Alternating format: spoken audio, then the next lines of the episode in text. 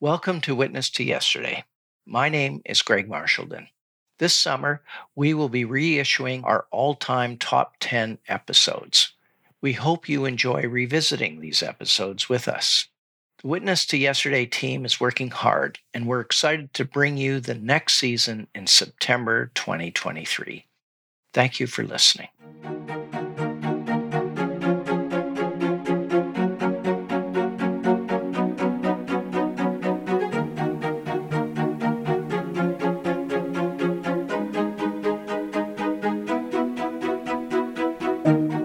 Welcome to Witness to Yesterday, the podcast of the Champlain Society. My name is Patrice Dutil. For a long time in Canada, depending on what language you spoke at home, you either loved James Wolfe or you hated him. Growing up in Montreal, I can't remember when I first encountered the name, but I can tell you that my teacher, whoever she was, gave me the sense that this was someone who had done my people a lot of harm a long time ago. I'm sure that's not what was said in the English schools. Today, even in Quebec, James Wolfe is a subject of grudging respect. After all, he was the winner. The losers were mostly French soldiers, and they either died or left Quebec City soon after the great confrontation that took place on the Plains of Abraham, just west of the walls of Quebec City, on that fateful morning of September 13, 1759. A few years ago, the Champlain Society commissioned Larry Ostola, an expert on the British Army in Canada during the late 18th century, to create a volume of key letters Wolfe wrote to his parents. The book is entitled Your Most Obedient and Affectionate Son, James Wolfe's Letters to His Parents, 1740 to 1759. It, has, it is now ready for release as the Champlain Society's 2021 book. It's a wonderful tome, and to discuss what went into the whole task of putting it together, we reached Dr. Ostola at his office near Carleton Place in Ontario. Larry, welcome to Witness to Yesterday. Oh, thank you very much, Patrice. It's a real pleasure to be with you this afternoon.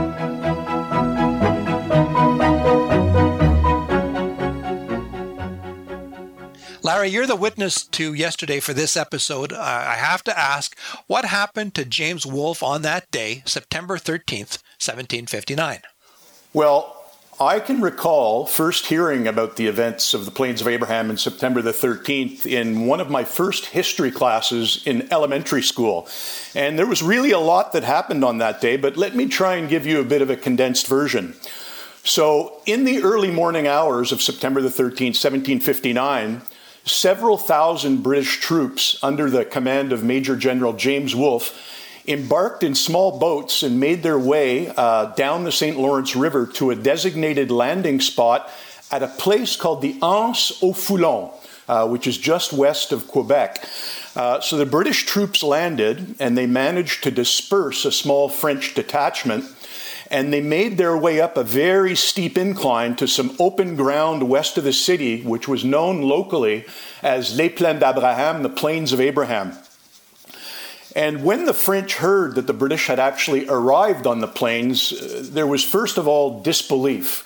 Uh, but when it was confirmed that that was actually what happened, the French quickly assembled their forces and hastily began moving to the plains of Abraham to confront Wolfe and his forces.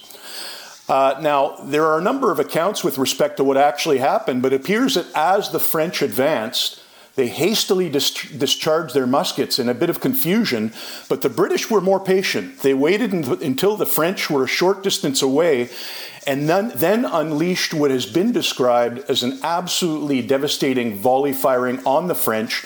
And after about 20 to 30 minutes, perhaps, uh, the French retired and the British were left in possession of the field. So it happened very quickly.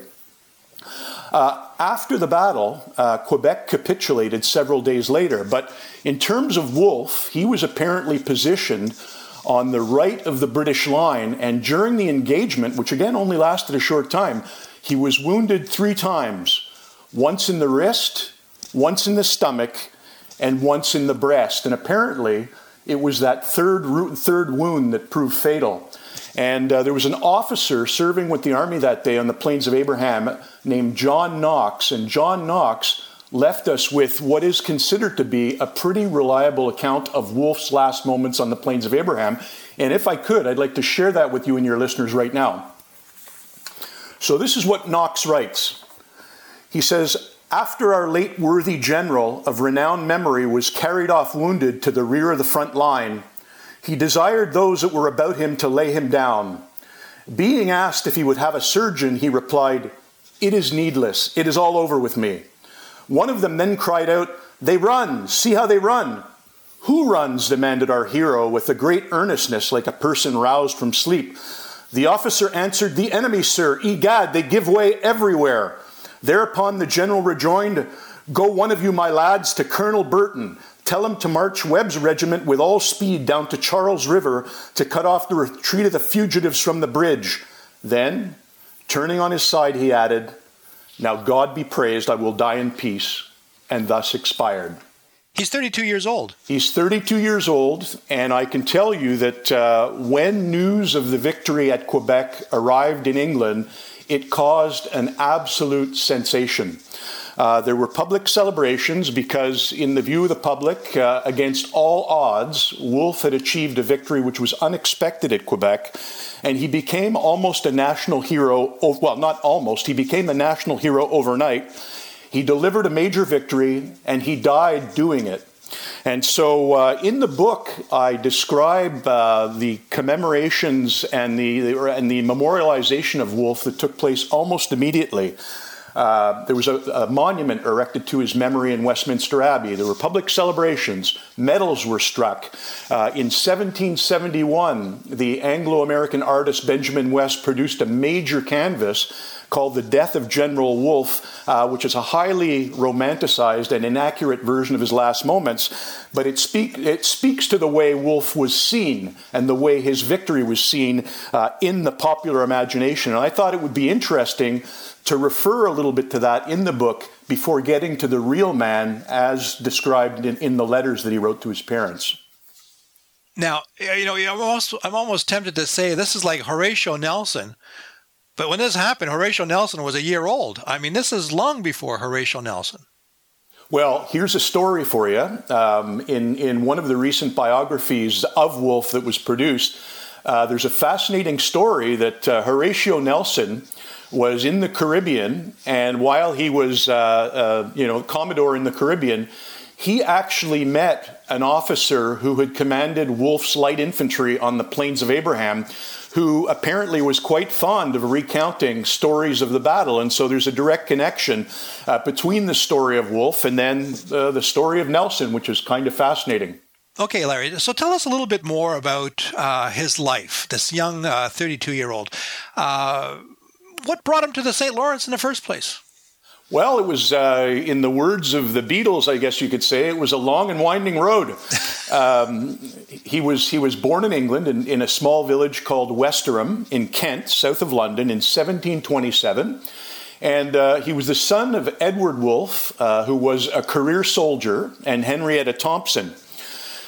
Uh, look, reading the letters uh, and reading the biographies that have been done, I would characterize Wolfe's background as being solidly middle or upper middle class. Now, the English author, author Daniel Defoe in the early 18th century uh, developed a model of the English social hierarchy and divided the population into categories.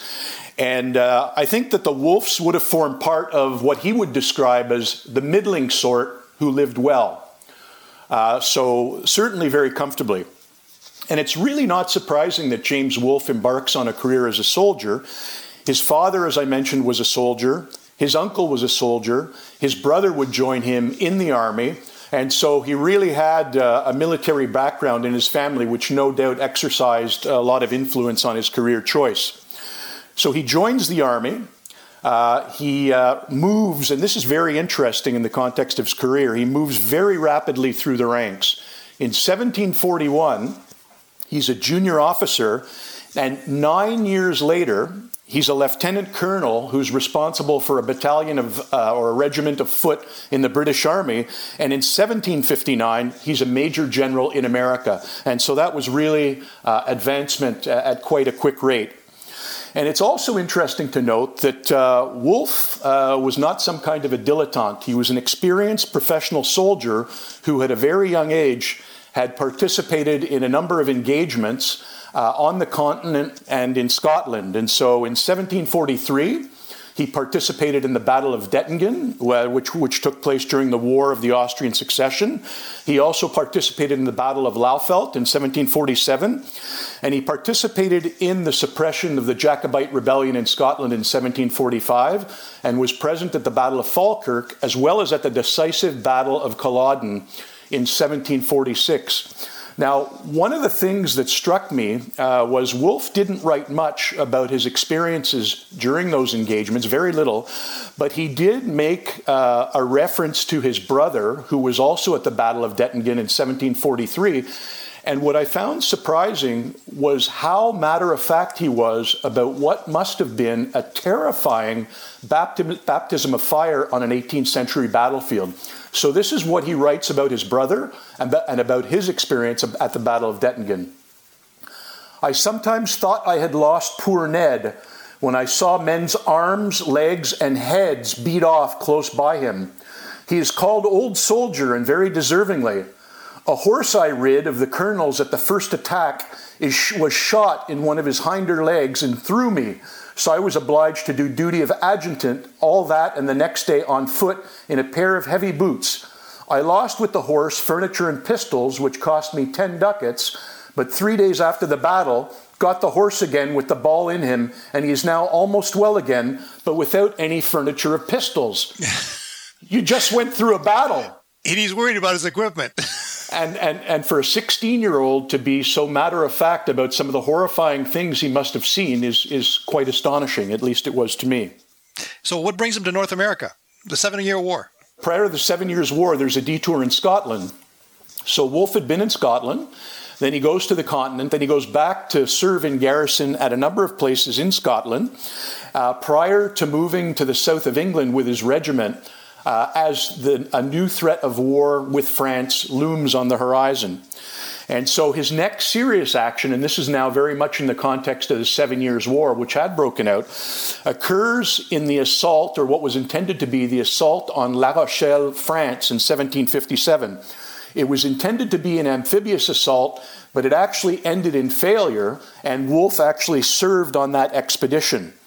Now, following La Rochelle, uh, he then uh, served at the expedition against Louisbourg, uh, Louisbourg in Cape Breton in 1758 and passed through Halifax, and then finally winds up in Quebec as Major General in 1759.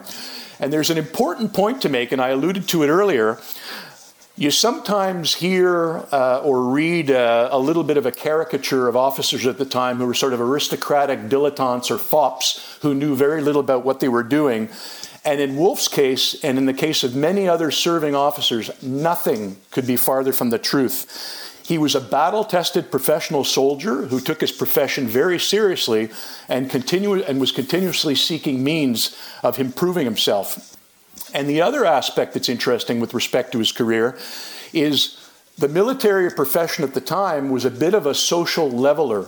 So his career gave him access to individuals of the highest social rank, including William, Duke of Cumberland, who was a son of King George II, uh, Lord George Sackville, another aristocrat, and Lord Bury, and both of the latter two would play very important roles in Wolfe's career. And patronage uh, on their part and on the part of others was to play a role in his advancement in the army. And it wasn't uncommon in the 18th century, but clearly his, his sponsors and his patrons uh, saw something in him which merited some attention. And just on that point, uh, I'll give you an example of a little bit of what might have been that patronage at work. So, after the failure at La Rochelle, uh, there was going to be a public inquiry where Wolfe was called to testify, uh, but he was promoted to colonel by the king at the very same time as this was going on. And so, this is what he writes. Mr. Fisher writes me word that the king has been pleased to give me the rank of colonel which at this time is, is more to be prized than at any other because it carries with it a favor, favorable appearance as to my conduct upon this late expedition and an acceptance of my good intentions. I am something indebted to Sir Edward Hawke for having spoken advantageously to Lord Anson, who took the trouble to repeat it to the king. So clearly, he had some influence working in his favor. So he's uh, so to summarize, um, comes from a military family, uh, fights the good fights, is a proficient professional, and he's recognized and he's boosted by patronage. But he's a man with talent. This is not just an accident. And he winds up in North America because uh, the Seven Year Wars uh, is being fought, and um, the fate of the continent is is being decided between France and, and England. So he's an important man sent to do an important job, uh, defending the British Empire and uh, hopefully defeating the French Empire, which he will succeed in doing. Now, you describe and you've annotated all the letters that he wrote to his parents. Uh, tell us about them. How would you describe those letters? Well, and first let me say, Patrice, that it is always, as you as you well know, and as many others well know, it is always a pleasure and a privilege to be able to work with original historical documents. And I'll, you know, uh, I, have mentioned this to others. Uh, it's it's almost like you're transported into another world, and you get an insight into another time and another place and another individual. And so that's always a pleasure. But the collection of James Wolfe letters consists of 229 letters, uh, which were held for many years in a private collection in the United Kingdom. Uh, and they were purchased at auction by the University of Toronto with some financial assistance in 2013. And basically, while there are a few exceptions, and there's one wonderful letter that Wolfe writes to his brother Edward, uh, by and large, the vast majority of the letters were written to his mother and his father, and uh, he wrote to them regularly. His first letter was written in 1740 when he was 13 years of age. And if you can imagine this, he's 13 years of age and he's preparing to embark as part of a British expedition with his father against the Spanish at Cartagena in present day Colombia. And illness finally prevented him from going, but that was a good thing because the expedition ended in disaster. But that was his first letter, and his last letter was written two weeks before his death to his mother from the banks of the River St. Lawrence overlooking Quebec. So the letters themselves, physically speaking, they're bound in a single volume and they're written on sheets of paper with a quill pen and are very well written. But what was interesting is there's no evident system of punctuation or capitalization or abbreviation or paragraphs or anything like that. And so that made it a bit of a challenge sometimes to try and tell what might have been a period or a colon or a semicolon and what was actually a drop of ink from a quill pen. Uh, but all that to say that it was a fascinating experience. Do we have the answers he would have received from his parents? No, unfortunately, we do not. And that's uh, something that I also point out in the volume is that when you're reading uh, a letter going to someone, you're basically seeing one half of a written conversation.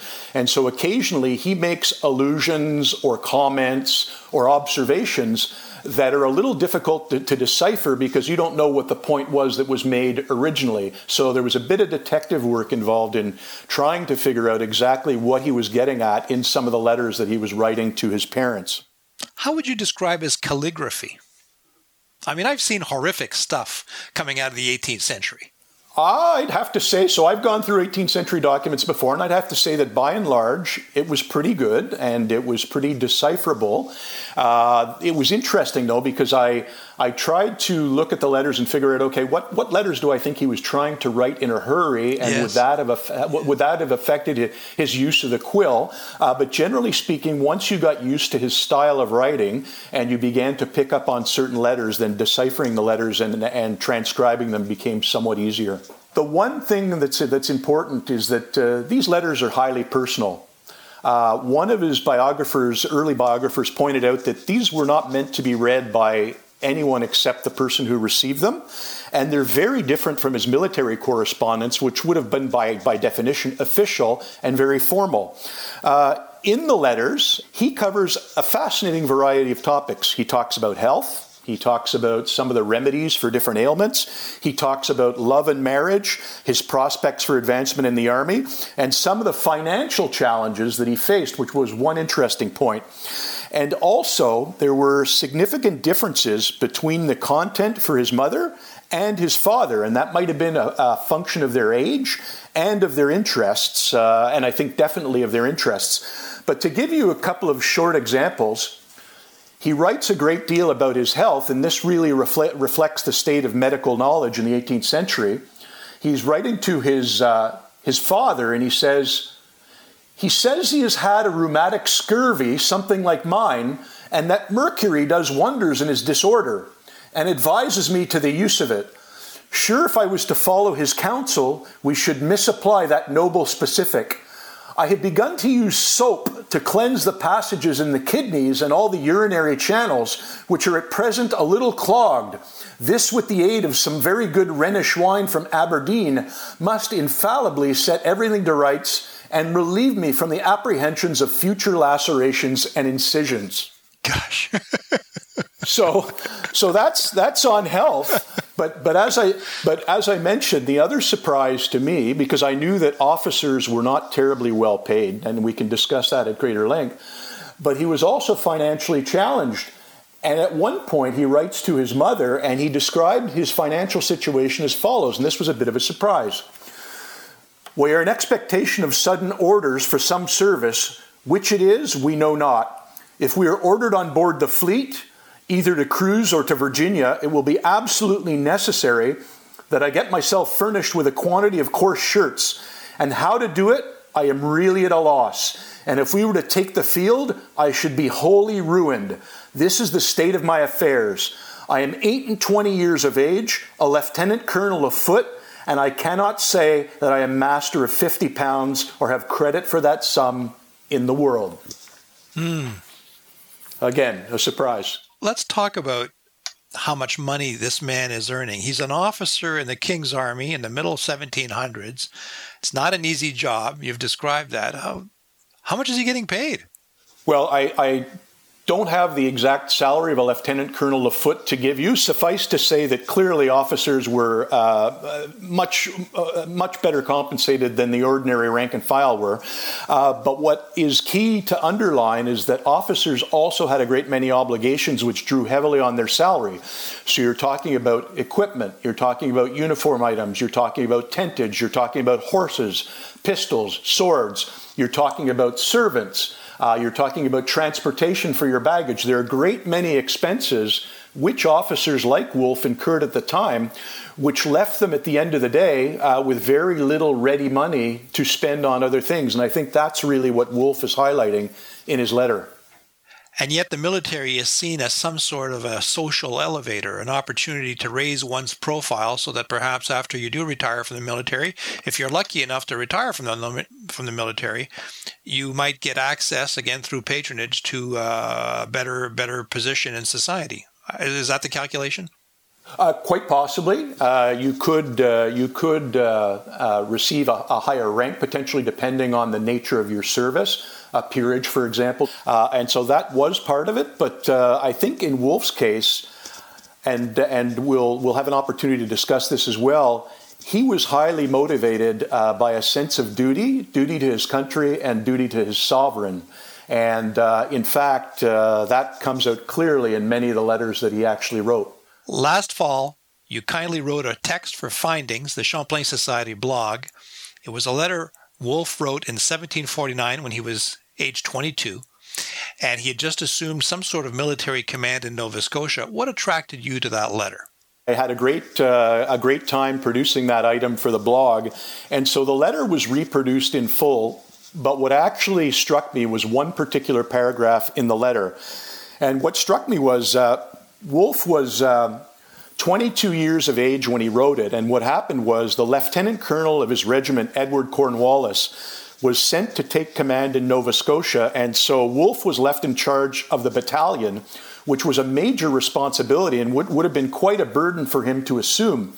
And so, in this excerpt from the letter, he, he gives his perception of the responsibilities of a commander, the burdens of a commander, and he is incredibly introspective with respect to his own immaturity and his own age. And so, the excerpt that, uh, that most spoke to me was the following Lord George Sackville, or tomorrow, Lord George Sackville goes away, and I take upon me the difficult and troublesome employment of a commander.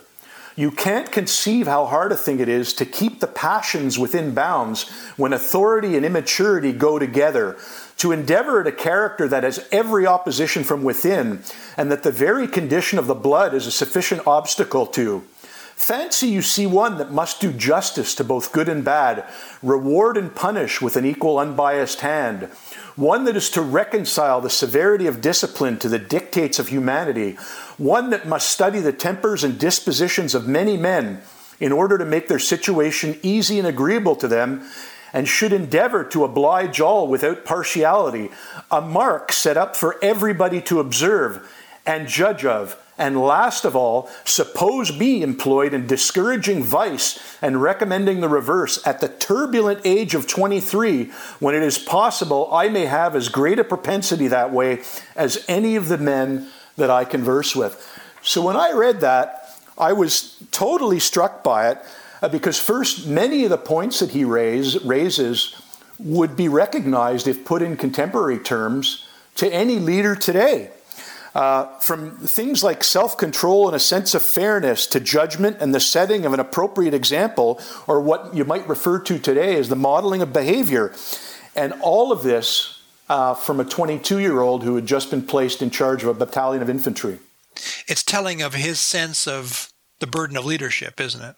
It very much is. And he understood it at a very young age. And he understood uh, what was expected of him in terms of the way in which he would perceived and how he was required to behave uh, in consequence. Well, you know, it's all it's often said that great leaders know themselves best and uh, act accordingly. They understand their strengths and weaknesses. And James Wolfe, at age 22, was already quite insightful about his own his own limits, his own abilities, his characteristics, his personal characteristics. Yeah, there, was almost um, uh, what I refer to as a, a, brooding, introspective side to his character. And this might have reflected the fact that, you know, he was in garrison in small towns in various places, uh, you know, in the evening with time on his hands. And he had time to reflect uh, not only on himself, but uh, on what I might refer to as the human condition. And he, he was a thinker and he gave a lot of thought to subjects like that. Do you have another favorite letter, Larry?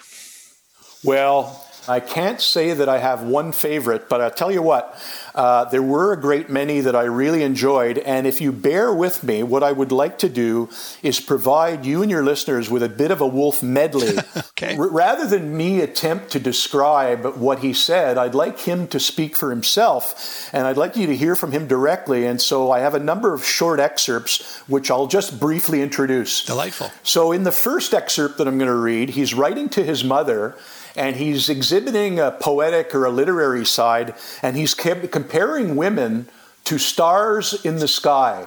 So here we go. I don't feel the least disposition to change, but if ever I do, it shall be upon the plan prescribed by her. I will look where she points, but I must warn her there are little wandering stars of very bright aspect at first, whose beauty and light are soon obscured and will hardly bear a close inspection. There are others of a nobler nature, fixed and permanent, upon whose friendly aid and guidance a traveler may depend. Now, to distinguish between these heavenly bodies requires a pretty good telescope and strong sight. So you're telling us uh, that uh, James Wolfe was a lifelong bachelor, and there was a good reason for it. Actually, well, that's another. We could we could get into a whole other discussion on his views of marriage, but uh, there, there, was there was there was a lot of interesting comments on love and marriage, and at sometimes he was uh, ambivalent, and other times he was not.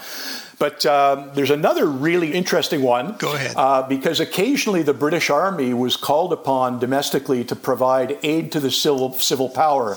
So if there was a risk of civil unrest, the troops could be called out by a local magistrate to, to, to, uh, to keep order. And so Wolfe was with uh, his regiment in Gloucestershire and there was the threat there would be some public disorder on the part of some local weavers and Wolfe expresses his view of what he might be required to do, and it might be a little surprising given that he was an officer in the army. This is what he has to say. So, the obstinacy of the poor, half starved weavers of broadcloth that inhabit this extraordinary country is very surprising. They beg about the country for food because they say the masters have beat down the wages too low to live upon, and I believe it is a just complaint. Those who are most oppressed have seized the tools and broke the looms of others that would work if they could. I am afraid they will proceed to some extravagancies and force the magistrate to make use of our weapons against them, which would give me a great deal of concern. So clearly, he was not at all anxious to be called out in aid of the civil power. And then finally, uh, my final selection, and uh, it's been reproduced many times, is Wolfe's last letter to his mother from Quebec. And uh, it's a little poignant because, of course, she would never hear from him again. And he had been outside Quebec after a summer of frustration and was about, about to take the gamble that would uh, launch his troops to the Plains of Abraham about two weeks later. And so this is what he writes to his mother Dear Madam, my writing to you will convince you that no personal evils, worse than defeats and disappointments, have fallen upon me. The enemy puts nothing to risk, and I can't in conscience put the whole army to risk. My antagonist has wisely shut himself up in inaccessible entrenchments so that I can't get at him without spilling a torrent of blood, and that perhaps to little purpose. The Marquis de Montcalm is at the head of a great number of bad soldiers and I am at the head of a small number of good ones that wish for nothing so much as to fight him. But the wary old fellow avoids an action, doubtful of the behavior of his army. People must be of the profession to understand the disadvantages and difficulties we labor under arising from the uncommon natural strength of the country. I wish you much health and am, dear madam, your obedient and affectionate son, James Wolfe, banks of the River St. Lawrence, 31st August, 1759. And two weeks later, as we've discussed, he would lose his life on the plains of Abraham. Boy, that letter tells me that um, clearly he was preparing for battle. It's again worth remembering that he chose not the easy route to Quebec. Uh, landing below the, uh, the the plains of Abraham, I mean, he was putting his army uh, through great difficulty. They had to climb that infamous falaise, the wall, uh, to get to the plains. I mean, this the letter strikes me as, as as, as very compelling in that he knows that um, Montcalm is dangerous, but he's also confident that his troops will find a way to uh, outfox the the uh, the Frenchmen. Well, I think there's no doubt that uh, that Wolfe had a great deal of confidence in his army and in his troops, and that's in fact what he was hoping was that Montcalm would come out from behind his inaccessible entrenchments and meet the British army in the open field, and that is in fact uh, what actually happened, and that's what led to the outcome on the 13th of September, 1759.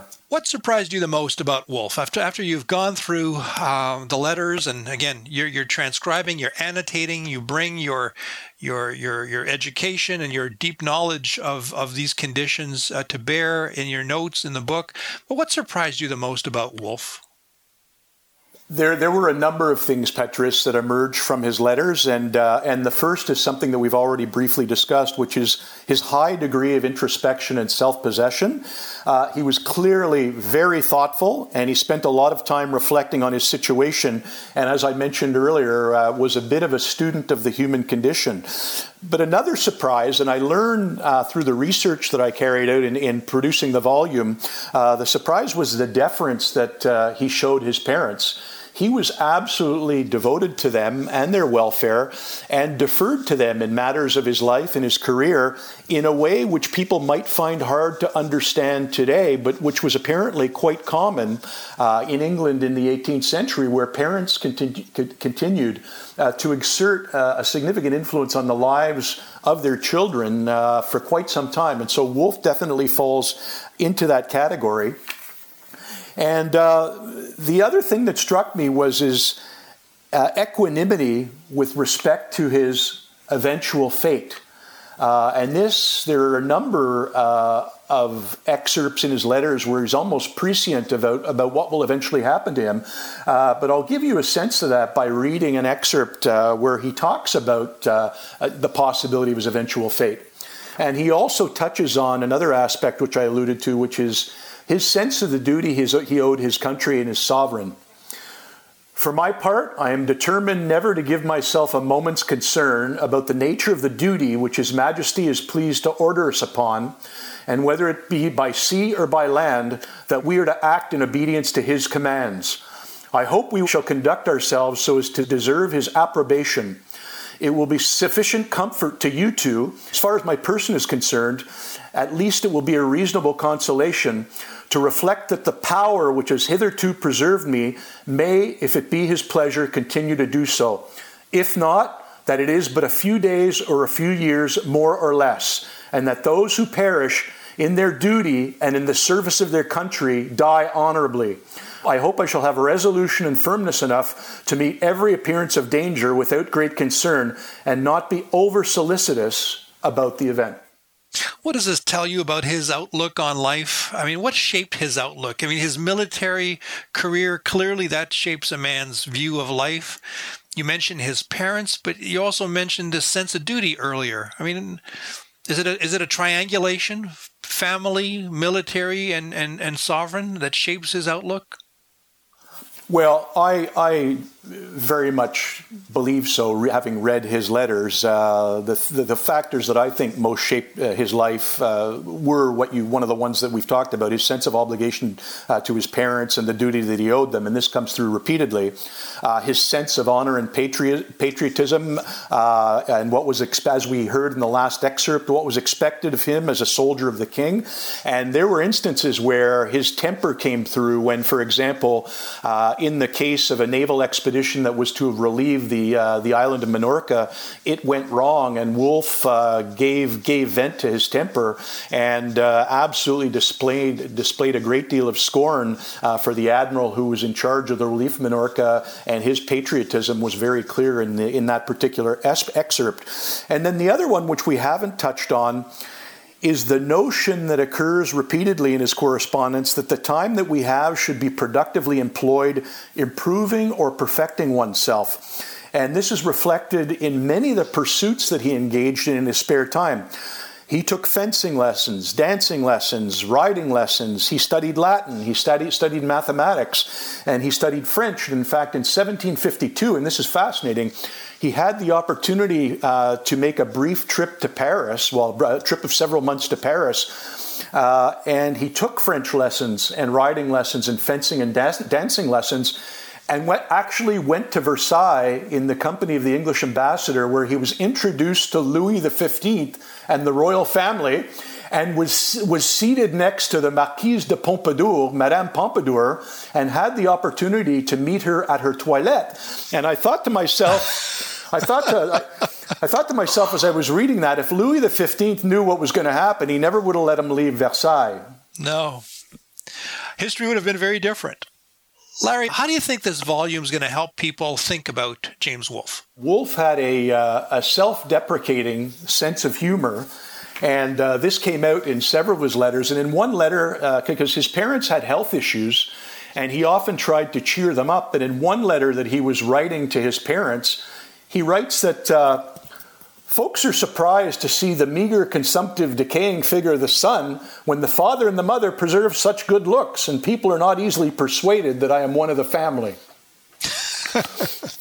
so that's that's a small example of a sense of humor which occasionally emerges in his correspondence.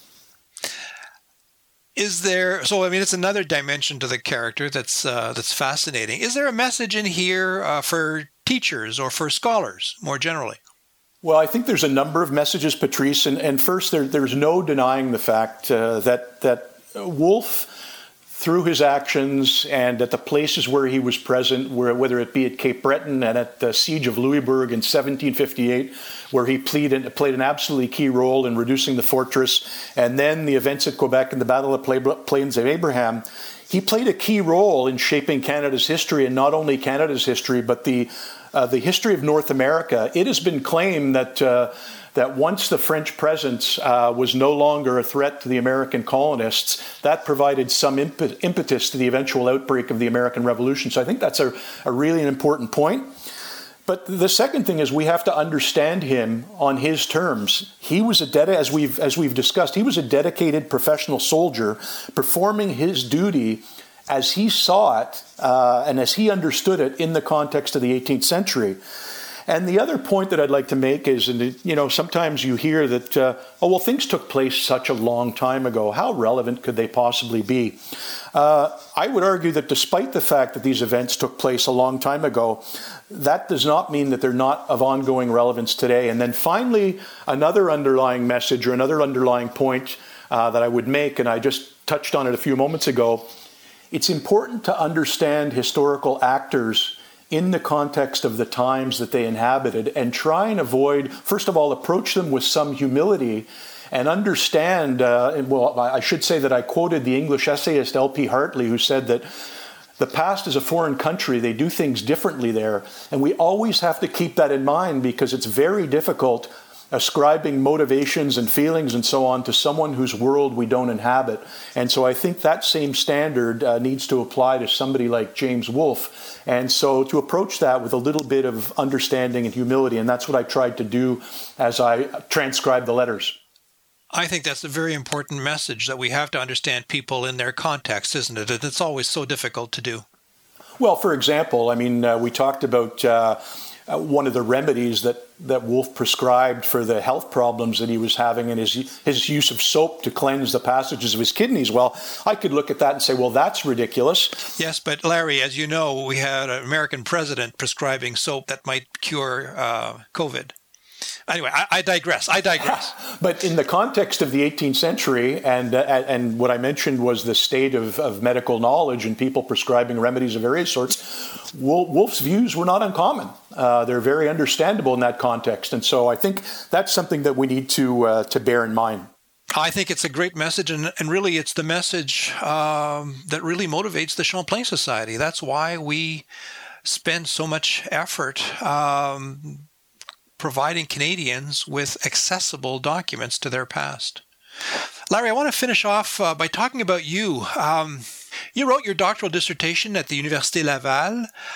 Uh, and then spent your career in the public service at the federal level and again at the uh, at the municipal level, uh, working in the city of Toronto, which is when uh, we met, you and I. Um, you had just retired from your life in the civil service when uh, we approached you to do this project years later, uh, what has I'm curious, what's been the impact of this project on your life? Well, let me say first that I was really fortunate uh, over the course of my career to be able to work in the in the field of history and on behalf of national historic sites and museums uh, right across the country. And so I was I was uh, incredibly fortunate to have been able to do that. And so the project uh, really appealed to me, and uh, it's something that I undertook with a great deal of pleasure. Although that's not to say that they were there weren't moments when I wasn't ripping my hair out trying to figure out uh, you know what a particular sentence or word might have meant in one of Wolfe's Wolfe's letters. Uh, but so but but apart from providing some much needed pandemic relief, uh, because I certainly had lots of time indoors to spend on the letters. It served as a reminder of just how much I personally love history and how much I enjoy working with original documents because, as I mentioned earlier, uh, it really does transport us uh, and provide us with a window which I think allows us to better understand how we have all arrived at the places where we are now uh, as individuals and as a society and as a country. And uh, so I think that uh, the opportunity to work with the letters um, was really, really valuable in terms of continuing to educate me with respect to uh, our past and uh, why why it continues to be relevant today. And who knows? Who knows? Maybe there are going to be other projects uh, coming my way in the near future. We hope so. Anyway, thank you, Larry, for for for doing such wonderful work with this book, and I'm sure that uh, Canadians will benefit enormously from the hard work that you uh, you invested in transcribing these letters, and of course, in documenting in endless detail what these letters actually mean for us today. And what they meant in those days, but what they mean for us today. Thank you so much for all this great work. Well, thank you very much, Patrician. Again, it's been an absolute pleasure to spend a few moments with you today, and I just hope uh, that I have given Wolfe his due, and I hope that the volume will help people discover uh, the 18th century man behind the image that exists in the popular imagination. And uh, if, if, if that's the case, uh, it'll have all been worth it. Thank you. Was Larry Ostola, the editor of the 2021 volume of the Champlain Society entitled Your Most Obedient and Affectionate Son, James Wolfe's Letters to His Parents, 1740 to 1759. Before we go, I want to remind our listeners that this podcast is made possible by the members of the Champlain Society whose annual membership makes everything we do possible. Thank you. Thank you also to our growing list of sponsors, including the Hudson's Bay Company History Foundation, the L.R. Wilson Institute of History at McMaster University, and a consortium of Canadian scholarly book publishers that includes the University of Toronto Press, the University of British Columbia Press, McGill Queen's University Press, the University of Regina Press, and the University of Ottawa Press. There's a way for you, the listener, to support this podcast. Please go to champlainsociety.ca to make a quick donation. The Champlain Society is a registered charity and will provide you with a tax receipt for any donation over $20. Any support goes a long way, as the Champlain Society receives no government support for its operations, which always surprises people. And don't forget to support this podcast by telling all your friends in whatever way you prefer. My name is Patrice Dutil. This interview was recorded in the middle of a pandemic on August 17, 2021, by Jessica Schmidt.